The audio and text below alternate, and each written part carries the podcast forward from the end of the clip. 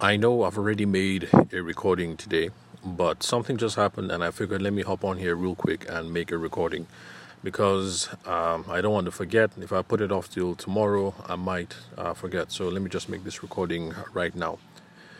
Now, um, on the podcast and over on the Instagram handle and on my Twitter, I've said time and time again that personal sales and the art of handling sales conversations is really, really important because if we don't get good at this, then we limit ourselves to the low hanging fruit. Now, when I say low hanging fruit in these kinds of um, contexts, what I mean is uh, people who show up and who have already remade, uh, already made the decision and already have the cash and who are going to pay on the spot. Now, that does happen, and it's really, really fun when that happens. I can tell you that as a wedding photographer, it's absolutely bliss when that happens. Uh, someone calls up and the person says, Hello, this is this Tavishima? Would like to book you for so, so, so, and so date. How much? You tell them how much, and they say, Okay, send your account details. So, when that happens, it's absolutely wonderful. But the thing is, it doesn't happen all the time. And that's the reason why we have to get good at handling sales conversations so that we can engage people in the conversation, walk them through the whole process from hello, uh, what do you do, how much, up until we get to the point of thank you very much for your purchase, and we look forward to delighting you guys. So you need to become good at these conversations so that you can take someone through the whole arc if the person doesn't have to uh, if the person doesn't have to be um, that latter um, category, that's the people who are low hanging fruit, the people who show up prepared and ready to go. Now, I call them low hanging fruit not because it's a bad thing what these people do. I mean, being ready to pay us the amounts that we ask of immediately.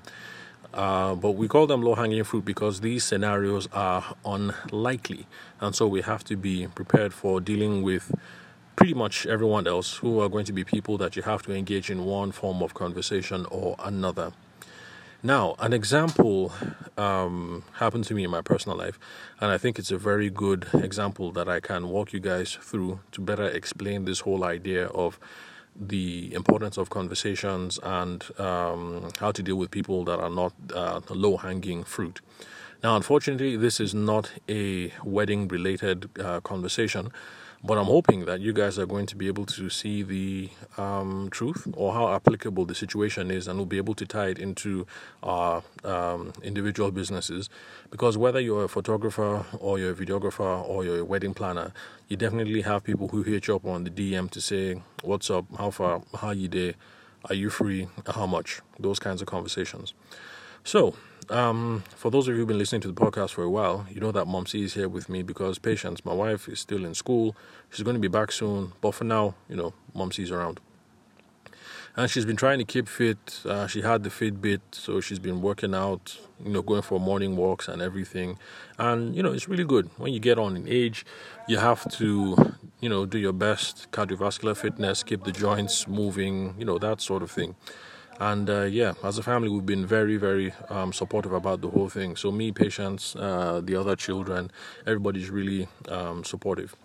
Now, the thing is, uh, Grandma, I'll call her Grandma for now.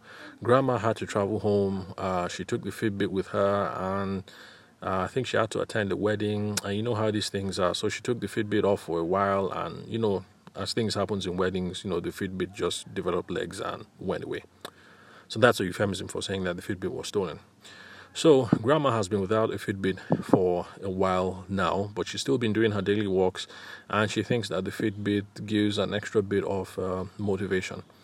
But now, Grandma doesn't want another Fitbit per se because the straps um, always get broken, fall off, get missing, and so you you find yourself having to buy another Fitbit strap um, every year or maybe every other um, year, except if you have the high end Fitbits.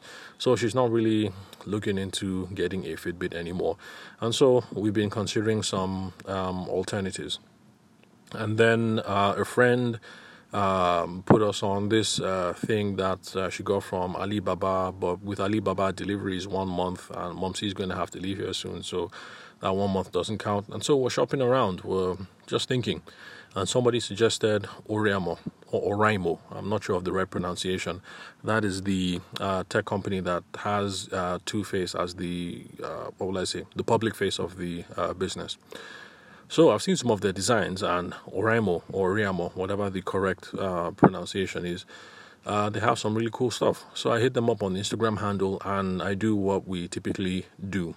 Now, when people hit you up like this, the reason why they go straight to either how much or whatever it is that they go to is because as a customer, we don't quite know what the real question is that we should be asking. So I hit them up and uh, I went straight to the point. I was like, um, so I sent a DM, you know, like, hi guys, do you guys have any activity trackers, something like a Fitbit? Question mark. And I left it at that. And to their credit, somebody respond responded, and the person responded real quick. Okay, not real quick, maybe like within an hour or two, but I think that's real quick anyway. At least according to wedding uh, standards, that's real quick because there's some wedding vendors that you hit them up and you know they respond to you next week or maybe in two weeks' time. So, um, where was I? Yeah, so somebody responded to the message, but the person just responded by throwing up a link.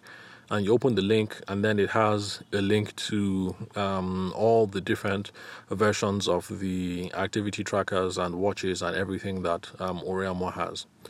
Now, the response that the fellow gave, let's just assume that it's a guy. So now the response that the guy gave to the message is like the typical Naija response, and maybe it's, like the typical Naija response. Just throw up the information there. If you're interested, sort it out yourself and buy. If you're not interested, then just move along. Now, that response is okay, it's not bad, but that's only if you're willing to cope with low hanging fruit only. So the thing is, if we were in a situation where the situation where we're ready to pull the trigger and we actually trust um, Oraimo or Oriamo, because um, the link was to their site where you can buy from there and not through uh, third-party retailers like uh, Konga or Jumia. So if we were ready to go and we had um, anything between the 7,000 to the 30 something grand that each of these things could cost, then we would just make a purchase now and then we'd move and be on our way. And so, yes, responding quickly, we have to give them marks for that. Sending the link, yeah, we have to give them marks for that. But that is only appropriate if you're dealing with low hanging fruit, people who are ready to pull the trigger right now. Now, the problem is from the long story that I've given you guys right now, it's clear that we are not ready to pull the trigger. In fact, we're still at the consideration phase. And so, having a conversation and being engaged with someone from the business might be one of the uh, determining criteria that makes uh, that makes um, that will make it possible for us to swing one way or another. That's either to go with uh, Oraimo or to go with um, uh, the company on Alibaba or any other fitness tracker that is out there on the market. And so that's the reason why we actually have to be. Um, uh, we have to sharpen our sales conversation skills. So I give this fellow marks for responding quickly, but I think now, these things are not, this is not hard gospel, it's not written in stone. So, with the principles that we've discussed on the podcast and with some of the fooling around that you've done by yourself, listening to other podcasts and things like that, you can come up with a different approach. But let's think about it this way. So, um, typically in the old school um, sales uh, perspective, when people hit you up, what you try to do is to engage them in conversation because once you engage them in conversation, your deal, your chances of closing the deal go up dramatically. Now, in this case, is it worth it? Of course, it's worth it because, like I said, the options that they have there are from about 7k to roughly about over 30 something grand.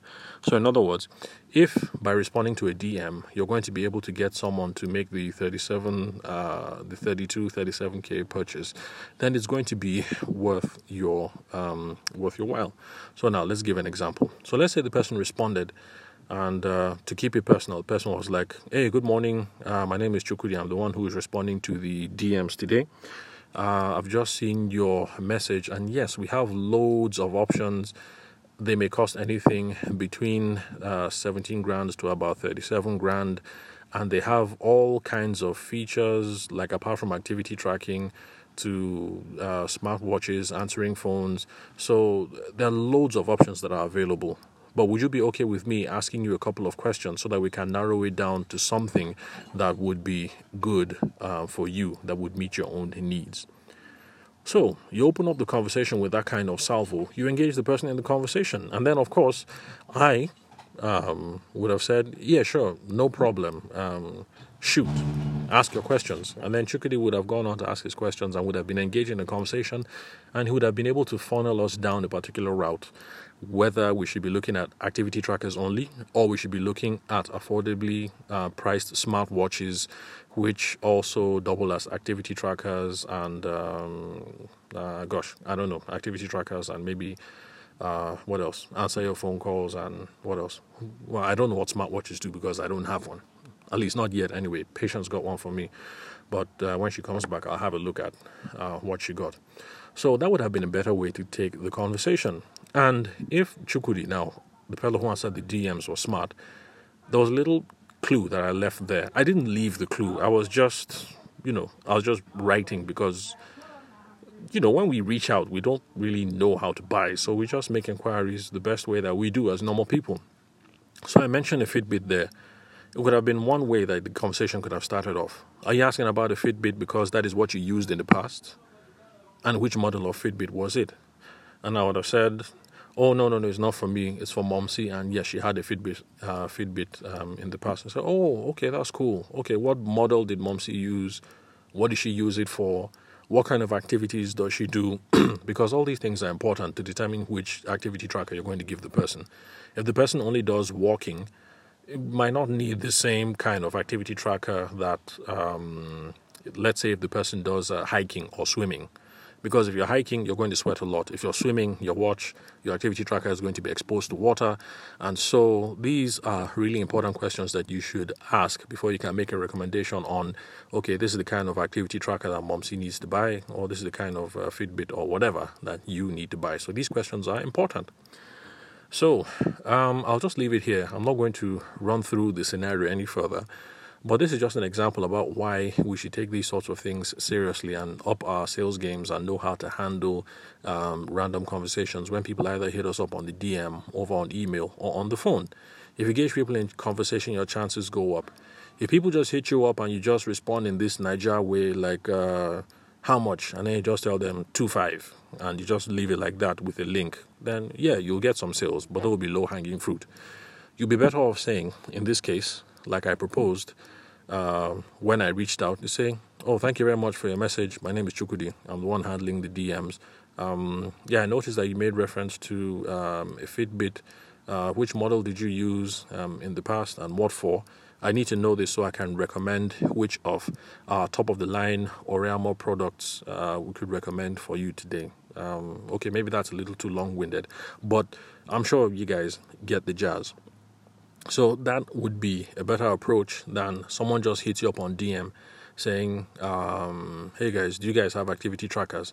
And then you just respond back. You don't say good morning, no good evening, no yes, no no. You just throw up a link and then you open the link and then there are 50 different options about uh, all the activity trackers um, that you guys um, have. Another thing that we're taught in sales training is that your chances for closing the sale go up once you can narrow options down a little bit for people. So even if you're trying to catch low hanging fruit, it behooves of you to try and narrow down the options um, a little bit. Now, for me, 50 options is overwhelming. I just looked at it and I just forwarded the link to Momsy. You know, my mom's a little bit more patient on this, uh, patient on these sorts of things. She doesn't mind researching and looking into details and stuff like that, but I won't. So yes, my mom has gone there, looked at the filter, worked things down, she's looking at some options, um, activity trackers only, and then uh, water resistant ones, and uh, I think a uh, smartwatch option.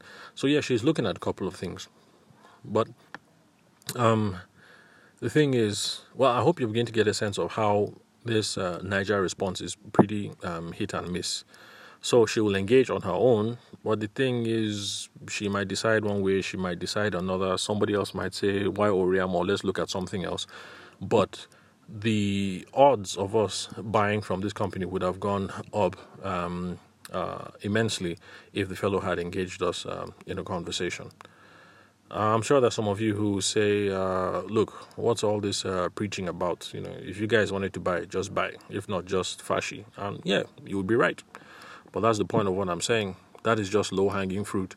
And the people who end up making the most money in the long run are people who don't uh, who are not satisfied with only the low hanging fruit.